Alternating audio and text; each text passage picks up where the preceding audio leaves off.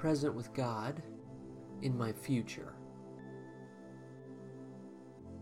The same God who takes care of me will supply all your needs from his glorious riches which have been given to us in Christ Jesus. Philippians 4 19. Anxiety is the assumption that God is going to stop being God at some point in the future. I have a talent for projecting doom. I can dwell on a minor setback and devise a cascade of escalating negative outcomes.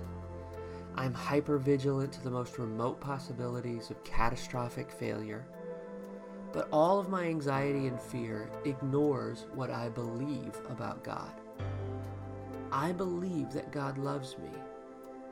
I believe that God is actively providing for and protecting me. I believe that God is working His plan in and through my life. I believe that God has seen me through a thousand perils some imagined, some real.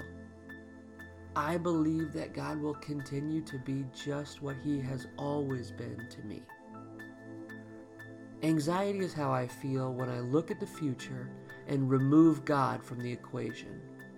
Left on my own, the world can be terrifying, but there will never come a time when God stops being God. So there will never be a time when I am not safe in His hands. Being present with God is an invitation to consider the future as a place that God will lead you to, protect you in, and carry you through.